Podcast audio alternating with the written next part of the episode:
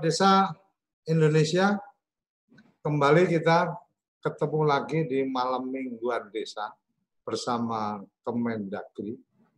Jadi malam minggu malam minggu kita selalu terganggu atau terasikan dengan ketemuan dengan teman-teman di Kemendagri. Hari ini kita akan mendiskusikan tentang selaraskah pusat, daerah, dan desa dalam penguatan aparatur pemerintahan desa.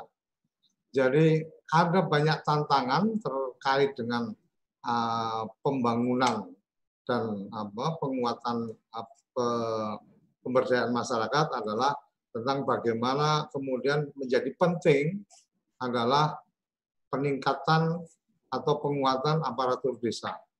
Dan kemudian yang menjadi pertanyaan menarik adalah apakah memang sudah selaras antara pemerintah pusat, pemerintah daerah, provinsi, kabupaten, sampai di tingkat desa dalam konteks penguatan aparatur.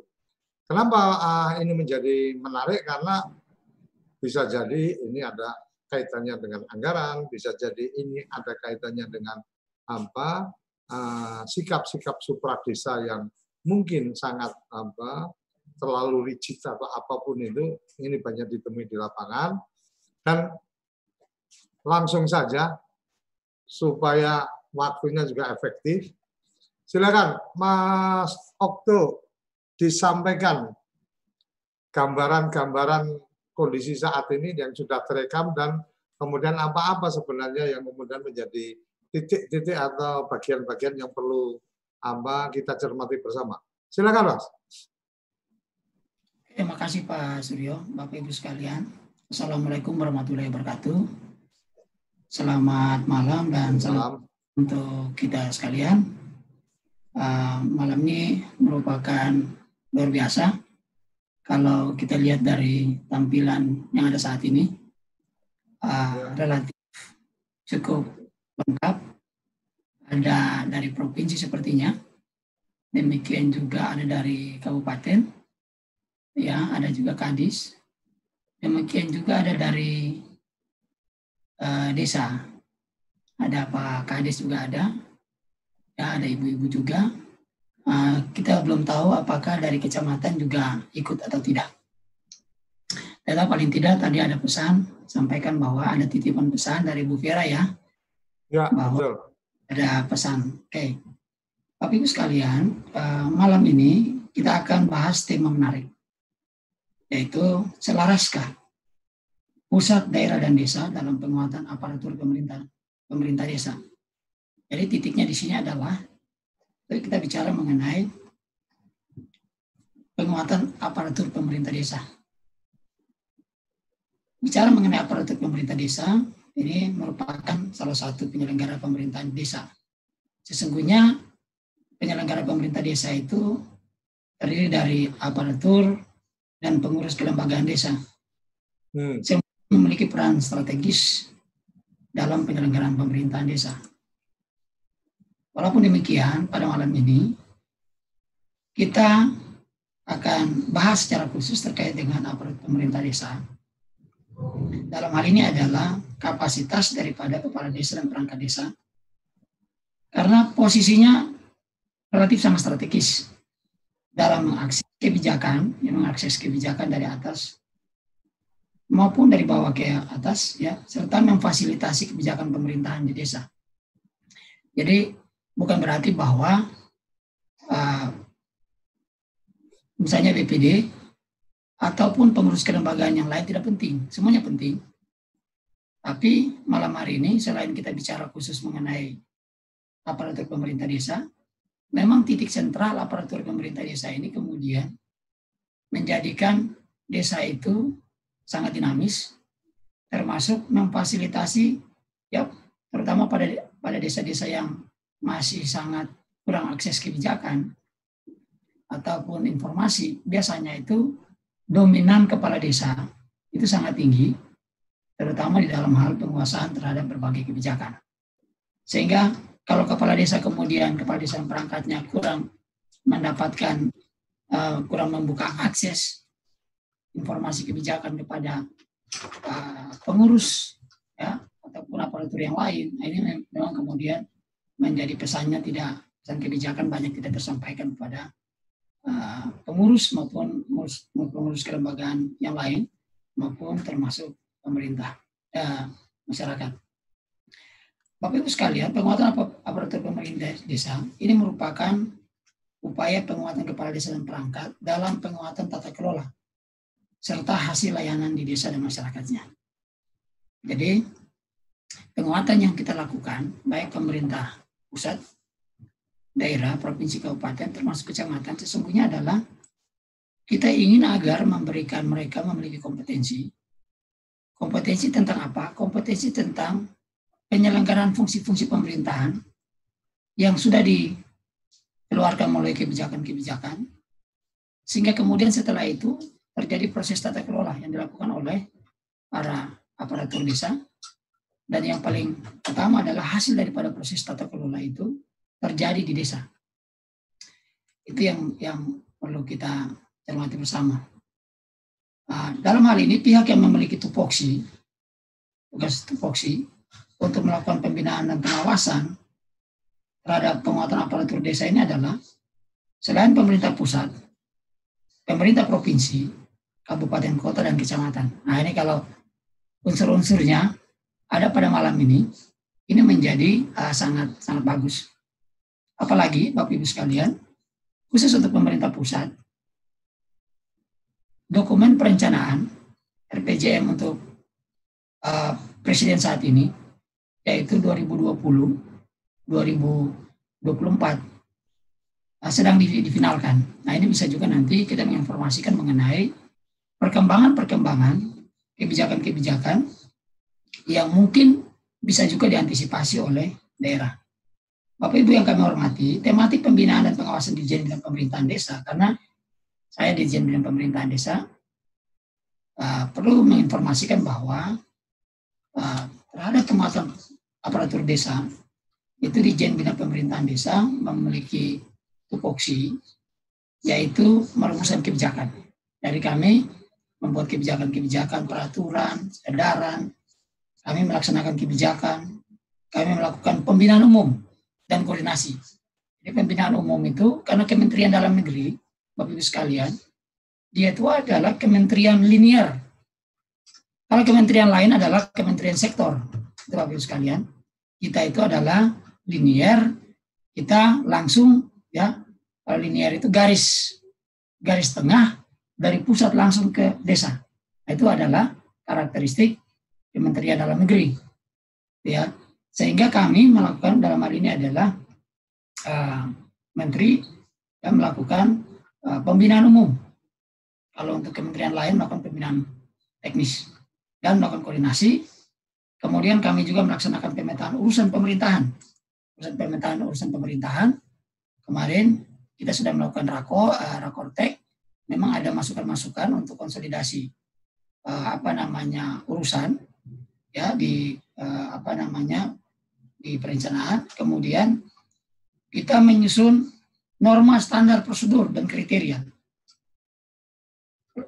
selanjutnya melaksanakan pemantauan evaluasi pelaporan pemberian bimbingan teknis bahkan pelatihan. Pelatihan itu juga ada. Kita melakukan pelatihan dilakukan oleh Dijen Bina Pemerintahan Desa, baik di pusat maupun dilakukan oleh balai.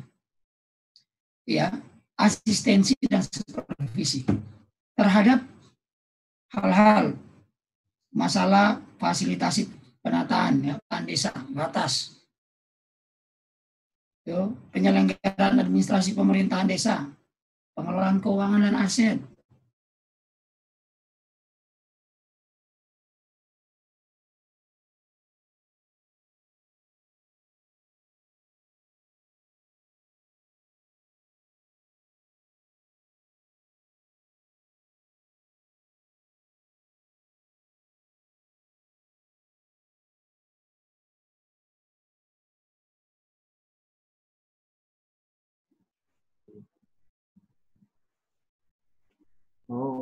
maaf atas gangguan. Oke, pelaksanaan lain yang diberikan oleh Pak Menteri. Ya. Secara teknis, secara teknis kegiatan bina pemerintahan desa Desa, Kementerian Dalam Negeri melakukan bin pembinaan pengawasan terhadap pelaksanaan penetapan dan penegasan batas, melaksanakan kodifikasi validasi penamaan desa, penetapan kewenangan desa, proses ya binwas penetapan kewenangan desa, produk hukum, administrasi pemerintahan desa, pelaksanaan perencanaan pembangunan, pengelolaan keuangan, peningkatan pendapatan asli desa, hmm. ya, fasilitasi binwas pendapatan asli desa, pengelolaan aset desa. Kami juga fasilitasi rehab kantor, kantor desa, penguatan LK, lembaga adat, hmm. penguatan LK, penguatan fungsi Trantiplinmas, kerjasama, pelaksanaan evaluasi perkembangan, publikasi data desa secara online melalui profil desa, penerapan sistem informasi pengelolaan keuangan dan aset. Demikian juga kami sebenarnya sudah banyak juga menghasilkan master pelatih, pelatih ya, termasuk kita juga bina aparatur kecamatan dalam rangka penguatan aparatur pemerintah desa. Nah ini kalau lihat dari capaian-capaian yang kita sudah lakukan, mestinya ada perubahan-perubahan signifikan terhadap desa. Tapi bisa kemudian kita diskusi mengenai apakah pertanyaannya adalah apakah terjadi perubahan-perubahan yang signifikan. Nah, itu yang malam ini kalau misalnya kemudian tidak signifikan, jangan-jangan salah satu faktor penyebabnya adalah belum adanya penyelarasan antara terutama unsur-unsur yang melakukan pembinaan dan pengawasan. Bapak Ibu yang kami hormati, ah, Binwas yang dilakukan oleh Dijen Bidang Pemerintahan Desa termasuk tiga balainya. Ada tiga balai yang dimiliki kita yaitu Balai Jogja, Balai Malang, dan juga Balai uh, Lampung. Kami saat ini kami sudah menghasilkan uh, master pelatih sekitar 597 orang. Pelatih kapasitas aparatur itu sekitar 3 ribuan. Kemudian master training untuk Pembina teknis itu ada 400-an orang. Hmm. PTPD sebanyak 801 orang. Kemudian untuk secara keseluruhan ya, secara umum ini ada kami sudah latih aparatur desa itu kurang lebih 148 ribu. Sesungguhnya jumlah ini masih meningkat lagi, tetapi sesungguhnya tidak belum terlalu signifikan ya dibandingkan jumlah desa saat ini 74 ribu. 74 ribu kalau aparatur pemerintah desa sekretaris ditambah dengan misalnya 6 perangkat 8 tambah misalnya perangkat lain kepala dusun 2 10 mestinya itu sudah sangat sangat banyak. Capaian ini sangat jauh. Nah itu sebabnya memang penyelarasan kolaborasi itu menjadi sangat penting untuk bisa kita menjangkau uh, aparatur desa yang lebih banyak lagi, terutama juga kita melakukan uh, kolaborasi pembinaan bersama dengan aparatur ya uh, pemerintah provinsi, kabupaten kota, kecamatan, karena tentu tidak mungkin pemerintah pusat itu bisa mampu menjangkau secara maksimal terhadap uh, keseluruhan uh, apa namanya desa dengan aparatur pemerintah desa itu baru aparatur pemerintah desa. Belum lagi ditambah dengan misalnya pengurus ya BPD yang jumlahnya minimal 5, maksimal 9. Belum lagi di lembaga kemasyarakatan sendiri banyak lagi. Ada PKK, ada Wasiandu, Karang Taruna, LP, LP, uh, LPND, nah itu sangat banyak sehingga Sangat tidak mungkin kami bisa melakukan sendiri. Tentu harus kita berkolaborasi. Tapi ibu sekalian, tentu dari hasil evaluasi ya, dari hasil evaluasi, walaupun hasil yang telah dihasilkan di atas itu kita lihat sudah cukup uh, maksimal, namun kita bisa mengatakan bahwa ya sesungguhnya dibandingkan dengan uh, target yang harus difasilitasi itu belum terlalu optimal dibandingkan dengan uh, alokasi sumber daya yang digunakan, termasuk hasil kolaborasi dengan daerah bahkan bahkan desa sekalipun. Ya. Nah, Kenapa? Karena belum optimalnya kolaborasi dan atau keselarasan dalam perencanaan pembangunan pusat daerah dan desa dalam pemanfaatan sumber daya maupun dana. Belum ada kolaborasi. Baik dalam perencanaan. Ah, sorry, Pak Oke, saya ya. tuh? Belum ada kolaborasi itu artinya karena memang ruangnya belum disiapkan atau belum ketahuan cara berkolaborasinya bagaimana atau memang goodwill-nya belum ada? Ya, eh, sebenarnya dari sisi kebijakan itu sudah ada Pak. Oke. Okay. Sudah ada kebijakan, sudah ada ruang kebijakan untuk melakukan kolaborasi. Yaitu yang pertama pada tingkat desa, desa itu sudah diberikan ruang untuk penyelarasan. Di Kemendagri 14 uh, itu sudah mengenai pembangunan desa itu sudah mengisyaratkan di situ mengenai penyelarasan perencanaan dengan uh, kabupaten, kabupaten kota. Hmm. Nah, uh, instrumennya di mana? Itu dilaksanakan pada proses musyawarah desa.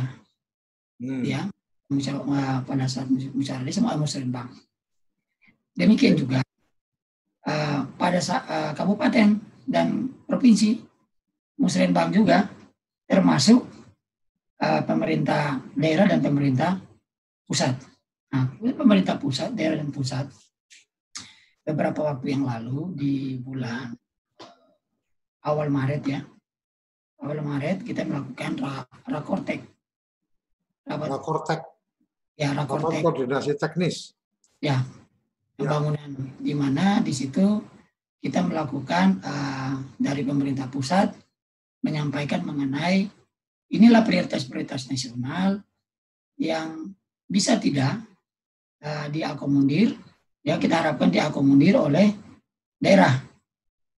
Nah, di sana terjadi uh, penyelarasan di situ bahwa keterbatasan alokasi ya dalam prosesnya maka bagi daerah yang bisa memberikan apa memberikan uh, apa namanya penyelarasan dalam hal ini adalah memberikan dukungan program dan anggaran, hmm. maka itu jadi prioritas. Karena di situlah titik kolaborasi. Nah, hmm. demikian pada saat pembahasan tersebut diberikan ruang juga bagi daerah. Kira-kira di daerah itu apa sih sebenarnya yang menjadi bahan yang harus menjadi masukan ke pusat. Nah, di situ titik titik uh, titik kolaborasi di situ. Setelah rakortek tersebut, kita akan kembali pemerintah provinsi akan kembali, ya provinsi dan kabupaten akan kembali untuk melakukan konsolidasi di musrenbang daerah dan bahkan bisa saja mendapatkan juga input-input melakukan konfirmasi perencanaan kepada kecamatan bahkan ke desa sehingga nanti ketemu lagi di musrenbang nas. Nah sebenarnya ada secara kebijakan itu ada dari sisi pelaksanaan musrenbang. Tetapi semua juga ada juga pelaksanaan-pelaksanaan rakor-rakor. Pelaksanaan rakor, kemudian juga ada apa namanya membuka komunikasi-komunikasi antara pejabat-pejabat teknis, ya, bukan juga pejabat yang menangani perencanaan, tapi juga koordinasi dengan kalau di kami adalah direktorat yang menangani tema teknis.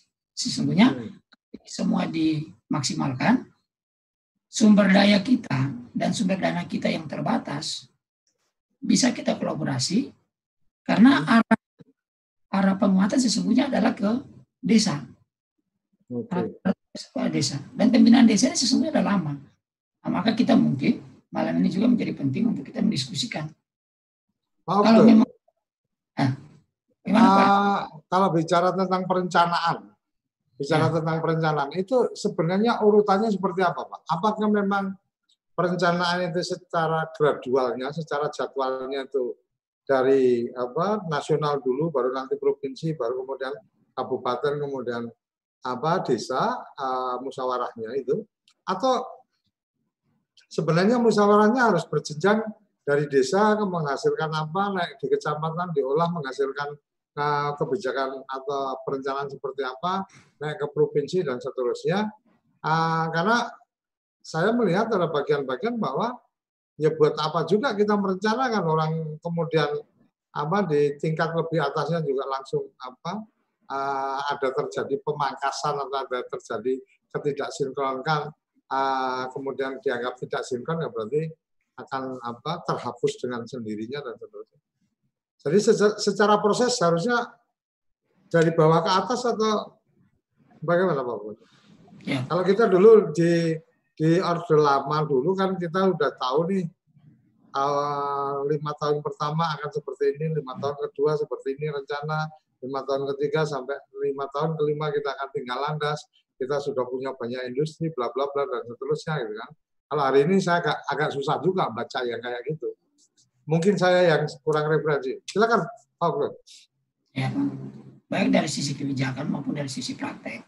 Ya. Itu uh, prosesnya adalah proses kolaborasi bottom up maupun top down, Pak Top down. Ya, top down maupun uh, bottom up. Oke, okay, oke. Okay. Ya. Kalau kita lihat di proses uh, top down-nya, konsolidasinya paling tidak di mulai dari rakortek. Hmm. Itu kita di bulan Maret. Bulan Maret adalah pemerintah pusat menginformasikan mengenai program-program strategisnya. Kalau yang dalam dalam uh, namanya sekarang itu adalah program-program prioritas nasional yang dikomunikasikan kepada daerah bahwa ini adalah program uh, pemerintah pusat. Bagaimana ini tindak lanjutnya di daerah? Apa sebelum uh, sedangkan itu pada bulan Maret Pak. Tetapi pada bulan Februari sesungguhnya itu ya itu proses musrenbang kecamatan berjalan. Okay musrenbang desa sesuai dengan Permendagri 14 itu itu dilaksanakan di bulan Juli, ya Pak. Tapi Juli Juli tahun sebelumnya itu bisa memberikan input di tahun uh, bisa dikatakan N atau H-1 tahun perencanaan. Jadi kalau lihat dari sisi kebijakan maupun dari sisi waktunya ini uh, proses kolaborasi antara bottom up dan top down.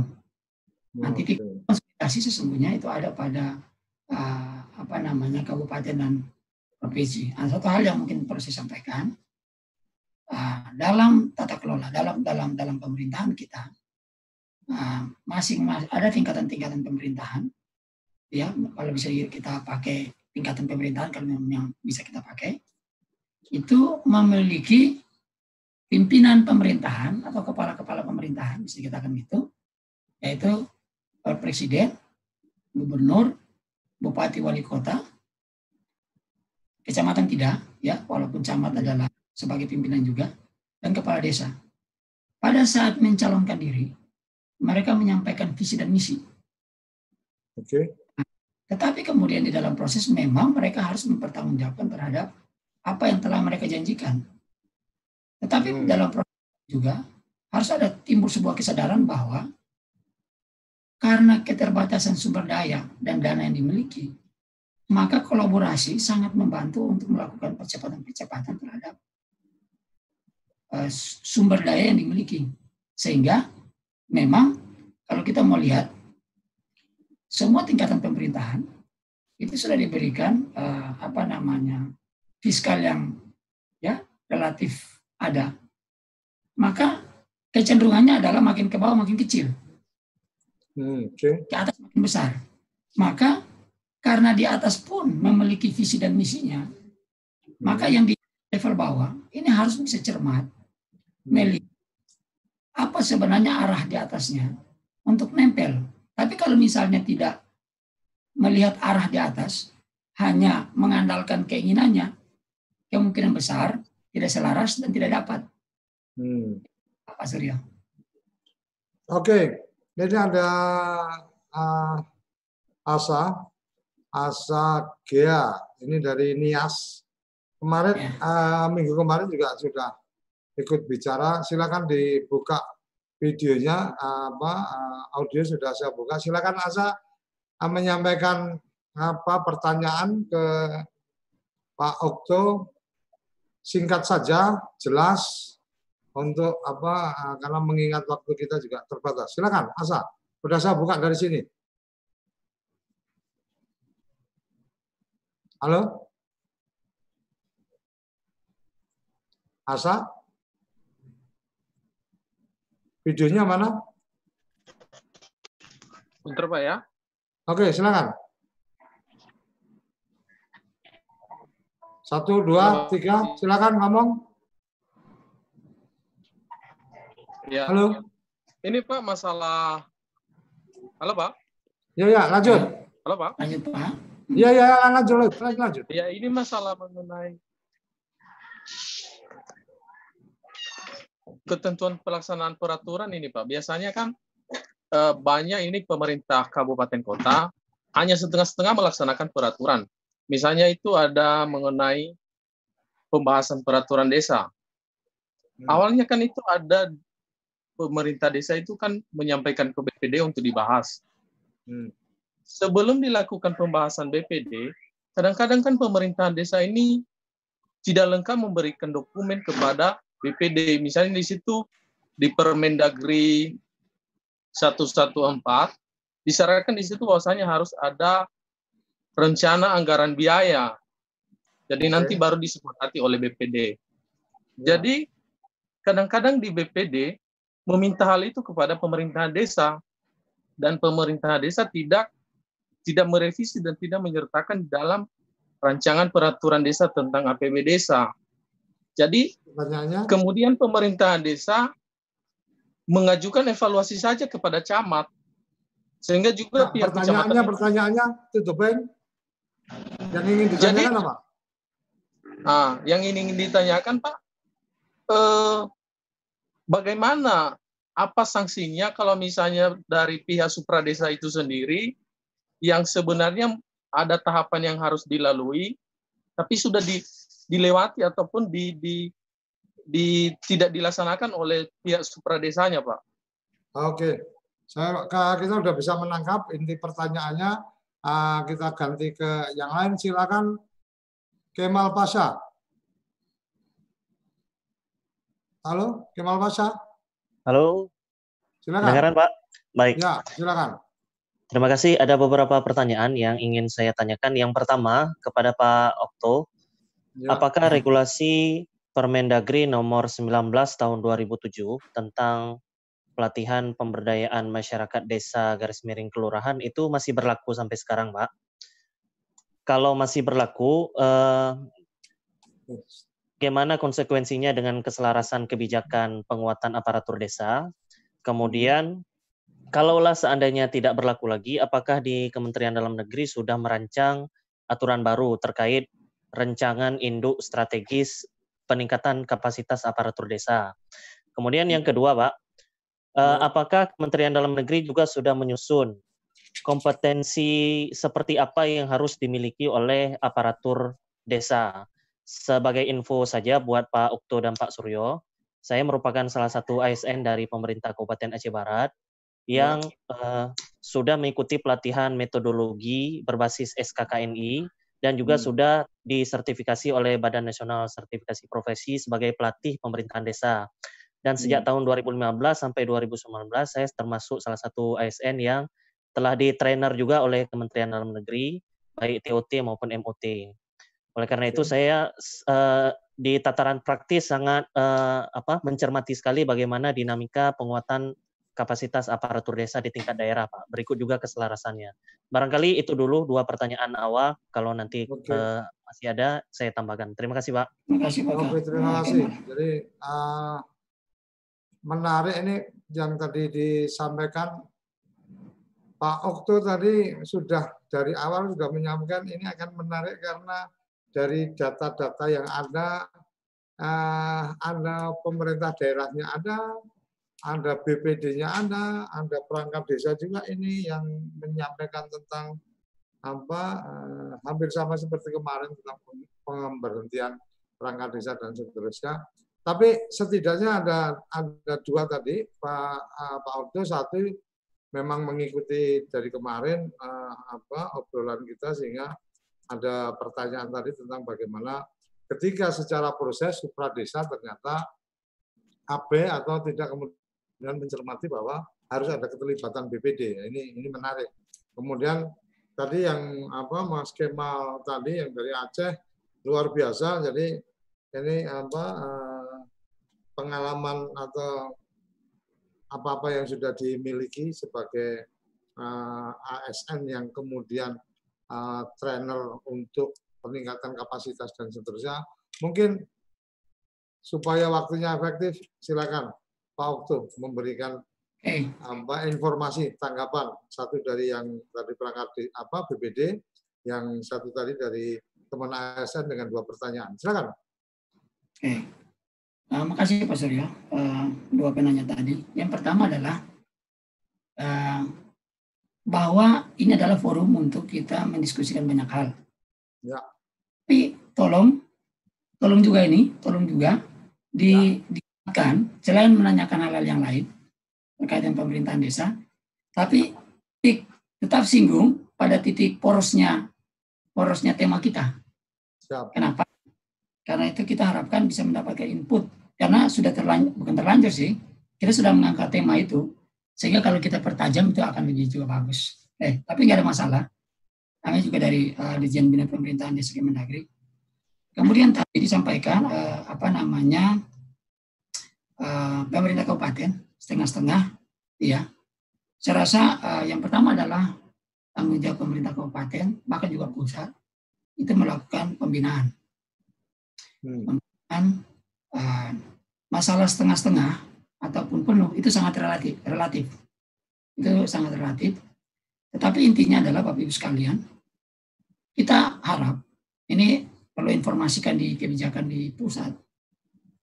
Sekarang ini lagi melakukan redesign perencanaan maupun pembinaan, di mana kita ke depan kita tidak hanya ini mau nanti juga kabupaten bisa mengikuti perkembangannya, termasuk kecamatan, kita tidak hanya sebatas melakukan bimtek-bimtek, tetapi kita sudah harus memastikan melakukan asistensi sampai dengan apa yang kita lakukan itu terjadi di di dalam prakteknya.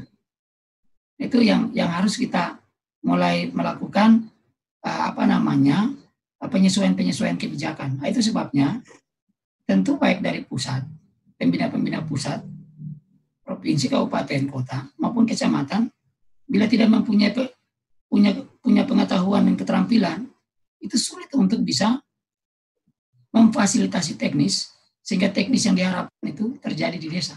Nah itu menjadi menjadi catatan. Yang kedua adalah jadi eh, tadi kita itu relatif, tetapi kita memberikan catatan bahwa kabupaten perlu juga diberikan penguatan terhadap kesadaran fasilitasi optimal terhadap kebutuhan yang disuarakan oleh desa melalui Pak Azza tadi. Kemudian di dalam pembahasan APBDes,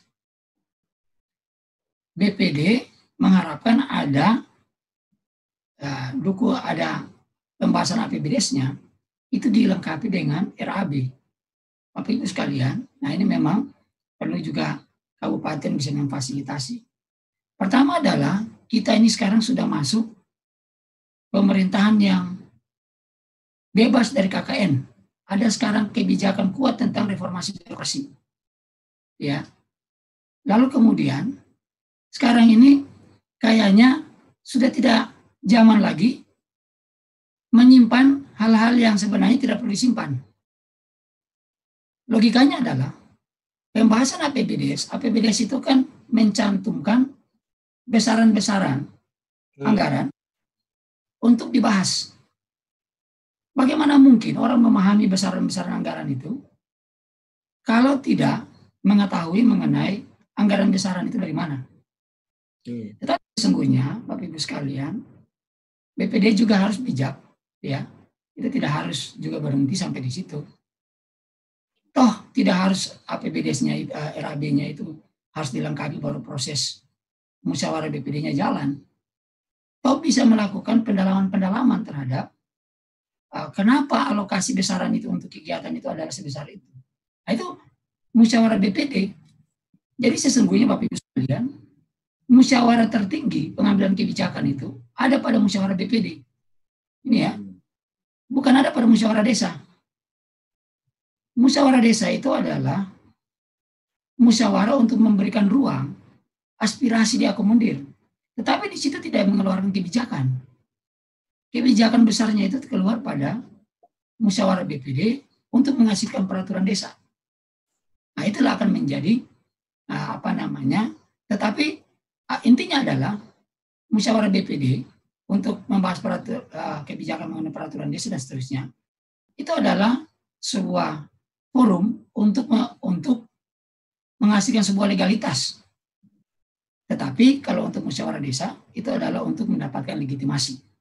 Jadi itu dua hmm. ruang dua ruang dua ruang yang sama-sama penting. Tapi Pak Pak Pak artinya ada kalau berarti peraturan desa itu bisa dalam apa penetapannya berarti bareng-bareng antara BPD sama kepala desa dalam sebuah musyawarah untuk menetapkan peraturan kita atau bagaimana? Ya, jadi Bapak Ibu sekalian, penetapan peraturan desa itu hanya dilakukan di dalam musyawarah BPD. Hmm. Hanya dilakukan. Makanya di dalam dokumen peraturan desa selalu dikatakan dalam dokumen peraturan desa itu dengan kesepakatan bersama Badan Permusyawaratan Desa dan kepala desa itu.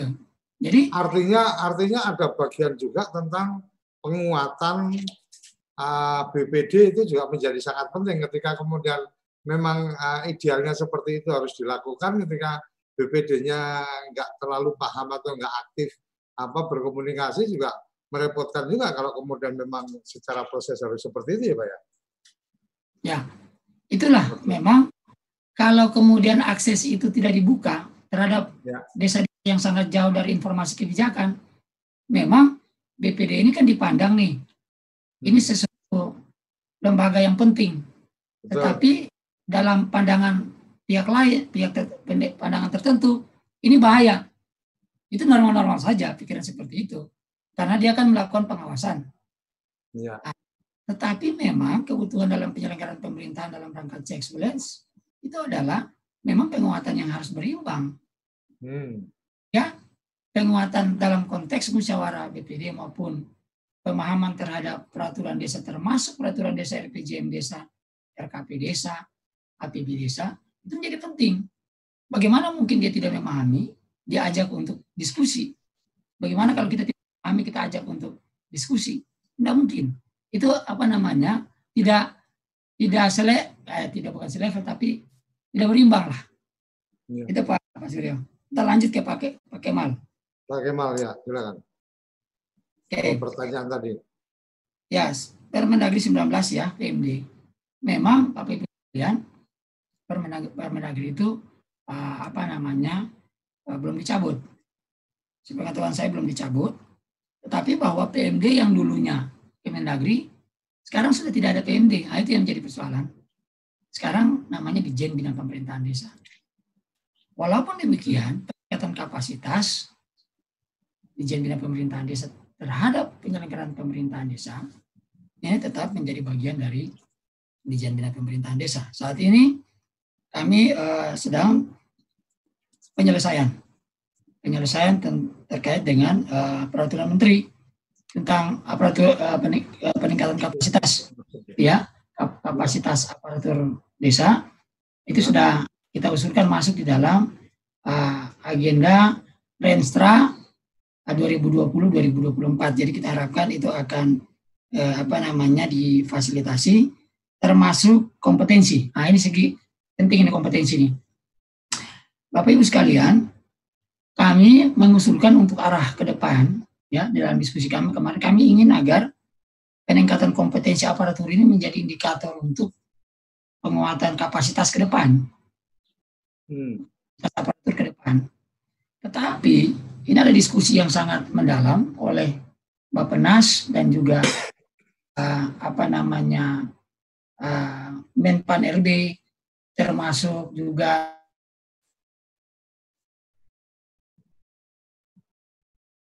Halo? Mau ya? Auto. Kita tidak cukup di situ. Oke, ya lanjut. Kita tidak hanya membuat mereka tahu, tetapi sampai dengan melakukan, itu ya, bimtek asistensi, itu ya, uh, monet, sampai dengan hal itu terjadi. Nah ini apa namanya ada perkembangan-perkembangan perencanaan maupun fasilitasi-fasilitasi pembinaan ke depan. Sehingga hmm. ini perlu uh, apa namanya nanti akan terjadi penyesuaian-penyesuaian di dalam kebijakan-kebijakan ke depan. Hmm. Uh, itu Pak, uh, Pak Kemal. Saya rasa mungkin ada beberapa pertanyaan tadi saya sudah fasilitasi. Oke, ada uh, satu lagi nih kayaknya si Asa ini masih masih ada yang ingin disampaikan juga Pak Kemal juga ingin memberikan respon lagi. Saya buka untuk Mas Kemal lebih dulu karena beliau apa paham dengan tadi diskusi tadi tentang apa peningkatan kapasitas dan seterusnya termasuk trainer. Silakan Mas Kemal berbagi. Baik. Uh, terima kasih Pak Suryo sudah diberikan boleh, kesempatan kedua ini. Boleh dikasih videonya nggak? Oh iya. Iya. Oke, kelihatan Pak ya? Ya, oke, okay, sip. Baik, saya lanjutkan Pak. Terima kasih banyak Pak penjelasan Pak Oktob tadi. Uh, kemudian saya mau tanyakan satu pertanyaan yang mungkin penting juga Sip. karena saya rasakan di daerah. Uh, pertama begini Pak, uh, kita memang ingin sekali Eh, mendukung agar desa memanfaatkan sebesar-besarnya anggaran yang dimiliki oleh desa untuk melakukan peningkatan kapasitas aparatur di tingkat desa. Namun sebagian besar aparatur di tingkat desa atau sebagian besar desa yang kita perhatikan itu kurang tertarik dengan kegiatan peningkatan kapasitas seperti pelatihan, BIMTEK dan lain sebagainya yang diselenggarakan oleh desa. Kenapa? Karena sebagian besar masyarakat, Pak, justru tertarik dengan kegiatan-kegiatan yang sifatnya fisik, karena hasilnya itu langsung dinikmati saat itu juga dibandingkan kegiatan-kegiatan seperti non fisik. Kemudian sorry, tantangan sorry, aku, selanjutnya aku, aku Pak. Potong. Aku potong dulu. Artinya ya. dalam hal ini adalah tentang uh, penganggaran ya. Betul Pak. Oke Betul. lanjut lanjut. Iya. Memang di kabupaten kita juga sudah uh, menganggarkan beberapa pelatihan-pelatihan dan beberapa karena keterbatasan anggaran seperti yang Pak Oktob sampaikan, kita juga minta kepada desa untuk mendukung di tingkat desa ada anggaran. Namun beberapa desa uh, itu justru kurang tertarik karena lebih tertarik dengan kegiatan fisik dibandingkan non fisik. Itu yang pertama tantangannya, Pak. Kemudian tantangan yang kedua, desa-desa yang tertarik dengan kegiatan-kegiatan peningkatan kapasitas itu justru dapat godaan-godaan lain, Pak. Godaannya nah. itu bukan dari faktor internal, tapi godaan dari eksternal. Adanya pihak-pihak ketiga yang mampir ke desa, kemudian ingin memanfaatkan dana desa untuk diselenggarakan kegiatan BIMTEK. Godaannya luar biasa, Pak. Uh, BIMTEKnya diselenggarakan di luar daerah, kemudian nanti ada jalan-jalan ya. ke luar negeri, ya nah, betul Pak. Iya, betul. Nah, semangat undang-undang desa yang untuk memajukan desa sendiri bahwa dana desa itu kata Pak Presiden bisa diputar di desa sendiri itu dengan godaan pihak ketiga justru dana desanya diputar ke luar daerah Pak ke luar desa bahkan yang menikmati juga bukan orang desa tetapi orang dari pihak ketiga ini atau orang-orang di luar daerah di desa. Saya rasa ya, ini sangat uh, kita cermati Pak di daerah. Kemudian yang jadi pertanyaan saya dari dua fenomena tadi, kira-kira apa Pak peran atau upaya Kementerian Dalam Negeri untuk bisa meningkatkan motivasi aparatur desa sehingga bisa menyelenggarakan pelatihan di tingkat desanya. Kemudian apa juga upaya perat, uh, Kementerian Dalam Negeri untuk menertibkanlah dalam tanda kutip bahasa saya, menertibkan pihak ketiga yang kira-kira tidak sesuai dengan aturan ini sehingga godaan-godaan um, BIMTEK di luar daerah dan lain sebagainya itu bisa di, dihindari. Bahkan ada salah satu kabupaten Pak uh, di uh, yang pernah saya dengar itu justru bermasalah uh, ke ranah hukum sehingga hmm. uh, ini juga Eh, kita inginkan tidak terjadi di kabupaten-kabupaten lainnya terkait dengan godaan pihak ketiga ini dalam menyelenggarakan BIMTEK. Terima kasih Pak. Mas, Mas Kemal, Mas Kemal, aku mau ya. aku mau tanya dulu. Aku mau tanya dulu. Ketika uh, tadi yang Mas Kemal sampaikan sudah apa sebagai trainer ya, sebagai trainer iya, apa Pak. tadi? Ah, sebagai ya, trainer. Ya. Pertanyaan pertanyaan saya terkait dengan oke okay, secara anggaran memang apa uh, agak kurang tertarik untuk dialokasikan, ya kan? Kemudian sisi yang lain ada godaan yang lain juga. Uh, ada cara-cara uh, efektif, uh, efisien mungkin ya, lebih pada bicara efisiensi, bukan efektivitas. Mungkin uh, memberikan pelatihan-pelatihan atau memberikan edukasi secara uh, online, video dan seterusnya. Apakah teman-teman yang kemudian menjadi trainer sempat kepikiran yang seperti itu? Alhamdulillah dari saya pribadi Pak sudah saya laksanakan hal-hal seperti itu baru-baru ini. Apalagi okay. ketika uh, kita dilanda bencana COVID-19 karena di desa itu uh, intensitas untuk berkumpulnya itu sedikit dikurangi, kemudian kegiatan-kegiatan berkumpul juga dikurangi, maka kita menyelenggarakan kegiatan peningkatan kapasitas berbasis uh, uh, daring begitu atau online. Dan itu sudah kita lakukan, Pak. Oke, itu bagian yang menarik yang mungkin kita bisa kolaborasi. Dokumentasi-dokumentasi pelatihan itu apabila uh, kita bisa komunikasikan lebih lanjut bisa menjadi konten. Untuk kemudian teman-teman cukup mengakses YouTube karena juga aksi apa suka suka pada uh, banyak juga ma, pada menggunakan fasilitas YouTube. Mungkin itu jadi bagian menarik lainnya tapi kita akan obrolin di tempat yang lain. Mas Okto uh, nomor official dari uh, TV Desa adalah 083 kali 01 uh, nanti aku tulis lagi deh. Nanti kita bisa tektokan di chatting, tapi yang jelas ini sesuatu yang kita perlu lakukan bersama. Peningkatan kapasitas dilakukan dengan apa pun caranya dengan efisiensi. Saya lanjut ke Pak Okto, silakan Pak Okto memberikan responnya. Ya, makasih Pak. Pertama adalah mengenai kenapa desa kurang tertarik dengan kapasitas non fisik ya. atau dengan kapasitas. Memang uh, desa perlu diberikan apa namanya edukasi pak. Edukasi ya edukasi ini dilakukan oleh ya kami kita semua lah baik pusat provinsi kabupaten kota kecamatan. Tapi paling tidak adalah kalau kami ini kan punya keterbatasan. Sangat ya. banyak dan sangat jauh. Nah mungkin di di uh, kabupaten dan kecamatannya adalah bagaimana malah mengidentifikasikan permasalahan dan kebutuhan kapasitas contoh misalnya uh, apa namanya uh, peraturan desa, penyusunan peraturan desa. Di mana penyusunan peraturan desa itu kan baik bisa inisiatif dari kepala desa ataupun dari unsur pemerintah desa maupun dari BPD. Nah, kalau kita sudah melihat mengidentifikasikan sebuah sebagai sebuah kebutuhan, maka titik sentralnya adalah pengalokasian untuk uh, kapasitas dua itu. Nah, ini harus dikomunikasikan karena jumlahnya sangat terbatas. Kita mungkin ngangkat untuk di mus musrenbang kecamatan. Di musrenbang kecamatan akan menemukan, nah ini di kecamatan sendiri harus cer cerdas di dalam mengidentifikasikan kebutuhan-kebutuhan usulan yang kalau dilihat secara parsial itu terlalu satu-satu. Bisa saja kemudian dikolaborasi untuk menjadi sebuah usulan misalnya kapasitas peraturan desa yang melibatkan beberapa desa itu akan menjadi tertarik untuk ditarik naik pada program kecamatan ataupun program kabupaten sehingga itu menjadi sesuatu yang lebih lebih kelihatannya bahwa sebenarnya sesuatu itu penting dan uh, terkonsolidasi. Tapi kalau dipahami adalah orang per orang, memang hanya agak sulit untuk merencanakan orang per orang di dalam sebuah dokumen perencanaan dan anggaran. Nah, itu uh, padahal tematik tematik kapasitas itu terlalu banyak, Pak. Bagaimana uh, kalau misalnya penetapan penegasan batas. Itu tidak hanya diketahui oleh pemerintah desa, BPD, tokoh masyarakat juga.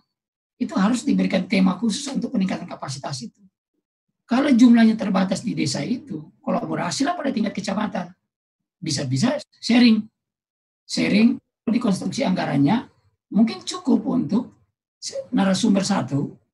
Beberapa desa itu masing-masing tanggung narasumber satu bisa bisa saja uh, menggunakan Fitcon misalnya seperti itu maka tetap narasumber itu karena kemampuannya karena keahliannya diberikan uh, apa namanya apresiasi dan pada kondisi COVID ini itu sudah ada ya di dari Kementerian Keluar, Keuangan itu mengeluarkan uh, jasa narasumber untuk pembayaran uh, pembayaran seperti itu. Ya sehingga target ya yang menjadi kebutuhan itu kita bisa fasilitasi.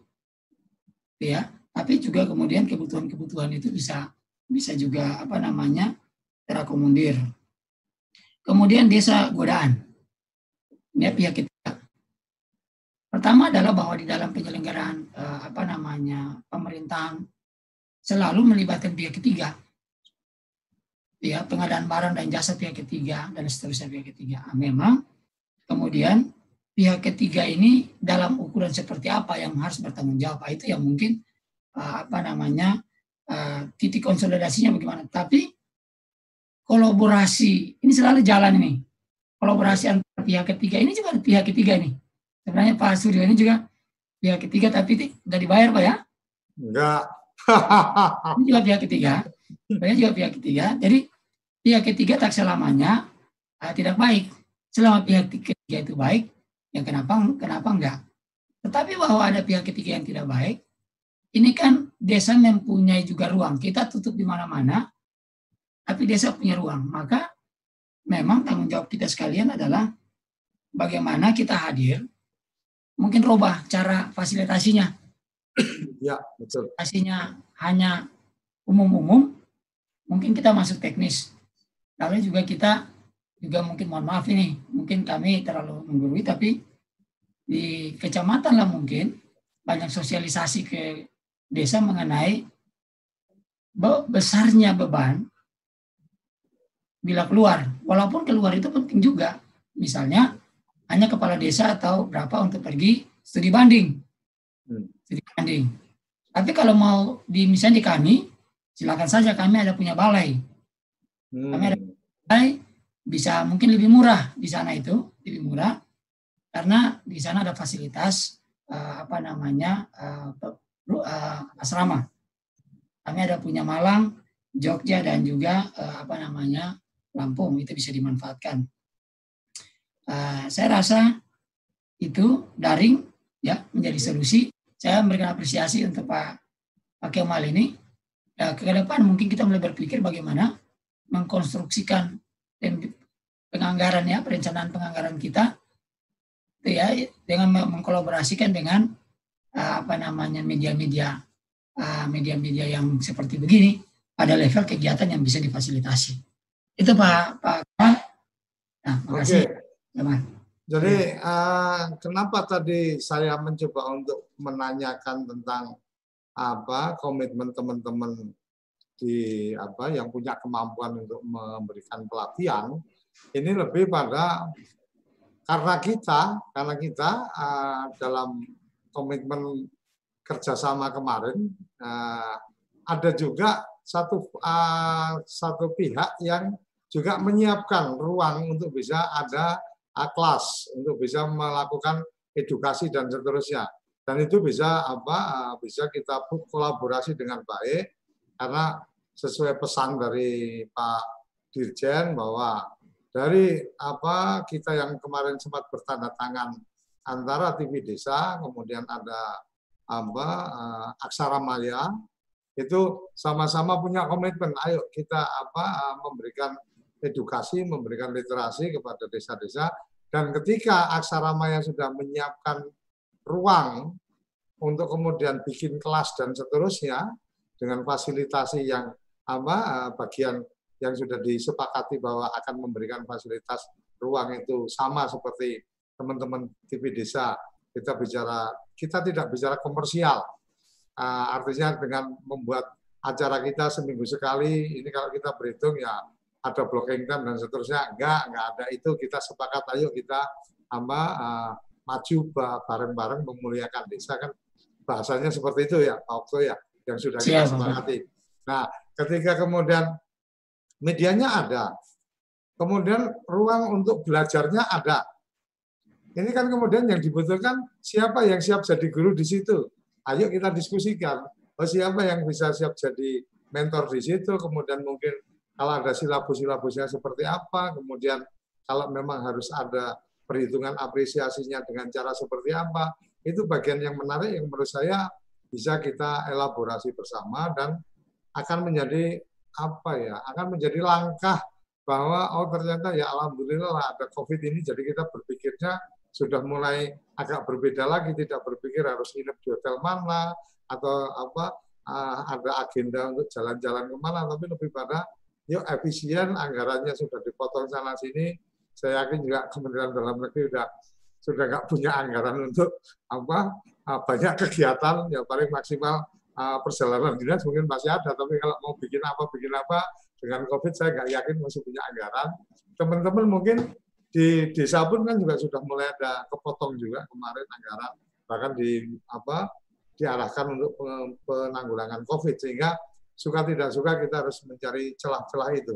Saya pikir malam ini luar biasa, Pak Waktu kita bisa banyak menyerap nih dari teman-teman. Chattingan saya nggak sempat baca penuh, tapi insya Allah selesai ini begitu nanti saya uh, kita selesai pasti ada apa, pasti ada uh, dokumentasi untuk chatting. Saya akan uh, record ini dan saya akan kirim ke teman-teman yang memang membutuhkan itu. Silakan nanti ke 083 kali 01 31 7160 atau uh, ke nomor itu silakan nanti menyampaikan bahwa membutuhkan apa perlu data untuk chatting dan seterusnya. Kalau data dokumentasi obrolan kita pasti ada di masih ada di channel YouTube udah pasti karena memang kita melakukan siaran ini langsung melalui channel YouTube dan ini langsung disiarkan melalui media satelit kita. kita menggunakan Telkom 4 untuk teman-teman dengan penggunaan parabola besar bisa diarahkan ke apa ke Telkom 4 satelit merah putih sehingga setiap minggu ngobrol bareng apa malam mingguan bareng Kementerian Dalam Negeri ini akan apa bisa terupdate kalau umpama pada posisi pengen hanya sekedar menyaksikan maka tidak perlu pakai data karena ada di siaran televisi. Saya uh, akan laporkan ini Pak Okto ada banyak sekali teman-teman yang di uh, di YouTube ada beberapa sukses selalu Pak Okto, BP Kepulan Tangga Baru hadir, kemudian Mbak Haryati menyimak Facebooker Gresik. Oh ya, ada Facebooker Gresik. Ah, jadi ada satu yang perlu saya sampaikan juga, mungkin ini bisa jadi pertimbangan Pak Pak Okto. Teman-teman uh, ada salah satu perusahaan yang memang uh, dia komit untuk apa bekerja bareng dengan teman-teman perangkat desa, akhirnya mempersiapkan satu aplikasi namanya uh, perangkat uh, perangkat desa.id kalau di website, tapi di Android bisa langsung dicari perangkat desa. Uh, di aplikasi Android itu diharapkan memang teman-teman bisa masuk untuk uh, satu selain database itu juga bisa berakses ke apa uh, kelas yang nanti apa coba kita kembangkan kita akan diskusikan dengan teman-teman di Aksara Maya. Ada Mas Mustabil Syed uh, Resen saya buka silakan ada yang ingin disampaikan, tapi mohon karena waktu kita sangat terbatas. Dari sini sudah saya buka, silakan uh, bisa menyampaikan sesuatu sekarang. Satu, dua, tiga. Oke, belum bisa masuk. Oke, Pak waktu waktu juga karena ini memang waktunya terbatas. Tapi setelah ini Zoom meeting kita uh, apa belum saya close. Kalau memang masih ada ya waktu mungkin uh, seperempat jam atau 30 menit boleh nanti kita tambah ngobrol-ngobrol di luar dari live ini tapi siaran langsung kita sampai 20 30 masih ada sisa waktu 2 menit closing statement Pak Okto harapannya dengan forum yang seperti ini saya melihat ini satu kebanggaan luar biasa tembus 50 apa partisipan di Zoom kita dan di apa di YouTube channel kita juga banyak yang memberikan komentar. Silakan Pak Okto closing statement. Ya, eh, terima kasih Bapak Ibu sekalian. Eh, saya pada prinsipnya menyampaikan terima kasih untuk eh, Bapak Ibu sekalian yang sudah bisa bergabung. Tapi memang eh, kita belum terlalu mengkolaborasi terhadap tema ini. Betul. Ya, belum banyak berkolaborasi terhadap tema ini. Padahal tema ini adalah sangat penting untuk uh, poros penguatannya di desa. Kita belum mendapatkan kolaborasi untuk mencari simulasi bagaimana sih untuk bisa menjawab kalau kemudian kita sama-sama menyimpulkan bahwa uh, kolaborasi ataupun penyelarasan itu belum dilakukan maksimal untuk penguatan terhadap uh, kapasitas aparatur desa. Walaupun demikian, Bapak Ibu sekalian, ini ada uh, apresiasi ya dari pertanyaan-pertanyaan yang sifatnya tajam. Ada beberapa pertanyaan yang sebenarnya juga perlu kita jawab nanti setelah ini saya rasa uh, catatan ini ada muncul juga di apa namanya di chatnya. Ya. Tapi uh, teruslah apa namanya Bapak Ibu sekalian, kita sekarang sudah ada di perubahan-perubahan. Jadi kita sudah harus melakukan perubahan, yaitu perubahan dari sisi perencanaan dan penganggaran, kolaborasi dan juga baik uh, pembina, baik pusat, daerah dan kecamatan, kita sudah harus mempunyai kemampuan teknis untuk tidak hanya memberikan ilmu kepada uh, aparatur desa, tetapi kita sudah harus memandu mereka mengenai ilmu itu sampai dengan terjadi apa yang kita ajarkan itu terjadi di desa. Itu yang yang harus kita merubah cara uh, pendekatan kita. Media itu menjadi sangat penting. Sekarang ini ada media-media penting yang bisa kita uh, kolaborasikan. Itu juga bisa kita gunakan dan Ya, intinya berikut ini kita masih dalam kondisi COVID secara umum. Tolong juga digunakan protokol, protokol kesehatan untuk memfasilitasi kapasitas yang menjadi titik diskusi kita pada malam hari ini. Terima kasih Bapak Ibu sekalian, sukses untuk kita semua. Tetapi saya nanti akan menjawab ini setelah ya, Pak Surya setelah saya tutup. Dan marahi kita dulu. Terima kasih. Oke, okay. Oke terima kasih. Jadi ini karena memang satu kebutuhan untuk apa format tayangan, jadi kita harus tutup dulu. Tapi teman-teman yang sudah bergabung di apa uh, Zoom meeting masih akan bisa berdiskusi dengan Pak Okto dan pasti akan lebih seru lagi. Jadi kalau teman-teman apa ingin mendapatkan informasi untuk bisa bergabung di tiap acara kita di Zoom meeting karena ada kesempatan untuk ngobrol lebih detail, jangan sampai terlambat selalu mengikuti informasi update dari kita dan uh, silakan menghubungi WA ah, official dari TV Desa. Saya pikir sampai di situ penghargaan luar biasa untuk Pak Okto yang sudah menyempatkan waktu dan teman-teman yang sudah berpartisipasi aktif. Saya akan akhiri sampai di sini pertemuan kita malam mingguan bersama Kementerian Dalam Negeri. Sampai jumpa di malam minggu berikutnya. Salam bahagia kerabat desa Indonesia.